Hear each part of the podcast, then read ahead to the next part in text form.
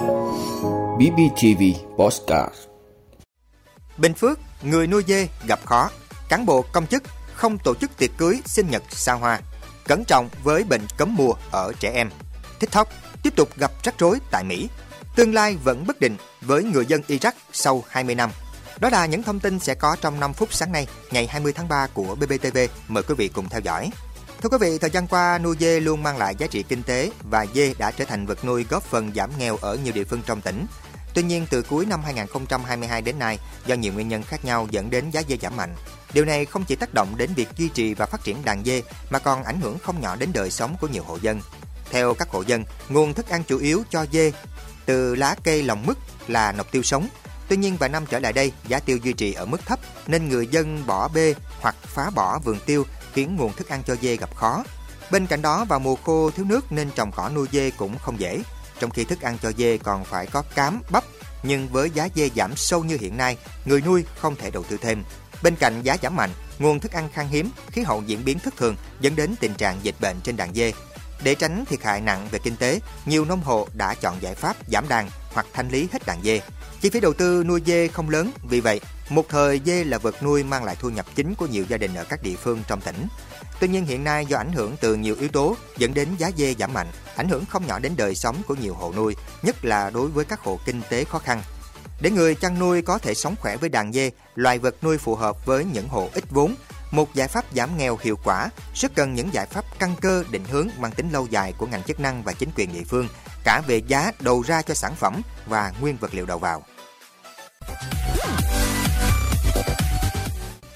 Thưa quý vị, Bộ Nội vụ vừa trình Chính phủ dự thảo nghị định ban hành Bộ Quy tắc Đạo đức Công vụ, quy định cán bộ công chức viên chức phải nêu gương trong sinh hoạt, thực hiện nếp sống văn minh, gia đình văn hóa, không tổ chức tiệc cưới, ăn hỏi, đám ma, mừng thọ, sinh nhật, tân gia và các công việc khác xa hoa, lãng phí hoặc để vụ lợi.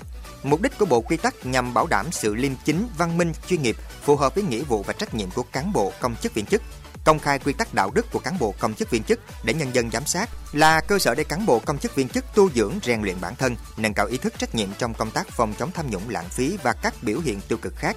Bộ quy tắc này cũng là cơ sở để thực hiện việc giám sát, đánh giá về đạo đức của cán bộ công chức viên chức và là một trong những căn cứ để cơ quan đơn vị người có thẩm quyền xem xét quyết định việc đánh giá xếp loại, khen thưởng, kỷ luật theo quy định của pháp luật. Quý vị, thời gian gần đây, khoa nhi Bệnh viện Trung ương Quân đội 108 liên tiếp tiếp nhận nhiều trường hợp trẻ tới khám và điều trị do nhiễm virus cúm. Theo chia sẻ của tiến sĩ bác sĩ Phạm Thị Thuận, phụ trách chủ nhiệm khoa khoa nhi, hầu như ngày nào cũng có trẻ mắc cúm A tới khám. Khoảng 1 phần 10 số trẻ này phải nhập viện do sốt cao liên tục hoặc viêm phổi. Cúm mùa là một bệnh nhiễm trùng hô hấp cấp tính do virus cúm gây nên. Bệnh xảy ra quanh năm, thường vào mùa đông xuân hoặc thời điểm chuyển mùa.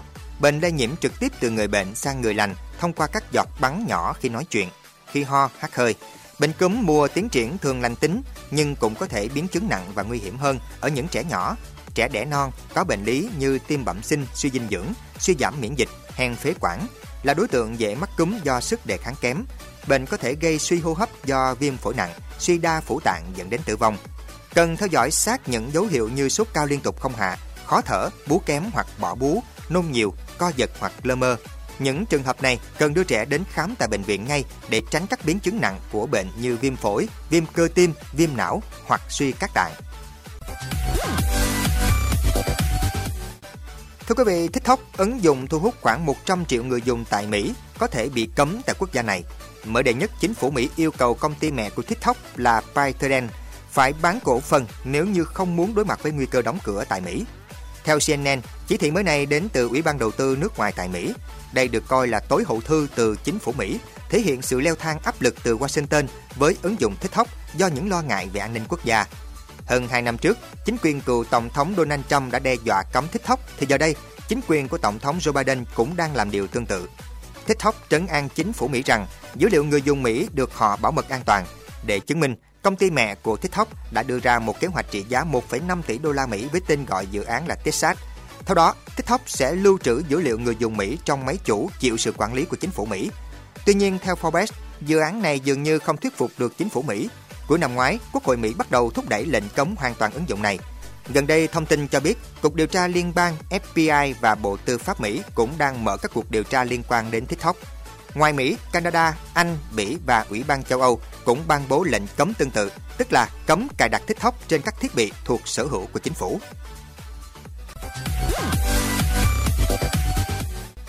Thưa quý vị, hôm nay ngày 20 tháng 3 đánh dấu 20 năm kể từ khi Mỹ phát động chiến dịch tấn công Iraq với cái cớ chính phủ quốc gia Trung Đông sở hữu vũ khí hủy diệt hàng loạt. Đến nay, dù Mỹ đã chính thức kết thúc nhiệm vụ chiến đấu tại Iraq, song người dân nơi đây vẫn đang phải khắc phục hậu quả chiến sự mỗi ngày với những lo lắng nghiêm túc về tương lai của mình. Sau 20 năm, nền kinh tế của Iraq vẫn đình đốn, với gần như mọi người dân và mọi gia đình ở quốc gia này đều bị ảnh hưởng. Rất nhiều doanh nghiệp đã phải đóng cửa, tỷ lệ thất nghiệp ở mức cao gia dẳng, đặc biệt ở những người trẻ. Tương lai u ám là điều mà nhiều người dân Iraq có thể cảm nhận. Trong khi cuộc sống không mấy tốt đẹp hơn, thì quốc gia Trung Đông này lại rơi vào tình trạng bất ổn chính trị, dẫn đến sự nổi lên của tổ chức nhà nước Hồi giáo IS tự xưng sau khi Mỹ rút quân vào năm 2011. Đã có lúc, một phần ba lãnh thổ Iraq nằm dưới quyền kiểm soát của IS. Người dân Iraq vẫn đang phải chịu đựng, họ vẫn nghèo. Hơn 40% dân số sống dưới mức nghèo. Sau 20 năm, mọi người vẫn phải chịu đựng, không có việc làm. Mọi chuyện giống như một vòng lặp. Đến nay, vẫn chưa có con số thống kê chính thức về thương vong do cuộc chiến mà Mỹ phát động ở Iraq sau 20 năm. Tuy nhiên ước tính đã có khoảng từ 275.000 đến 306.000 người dân Iraq đã thiệt mạng.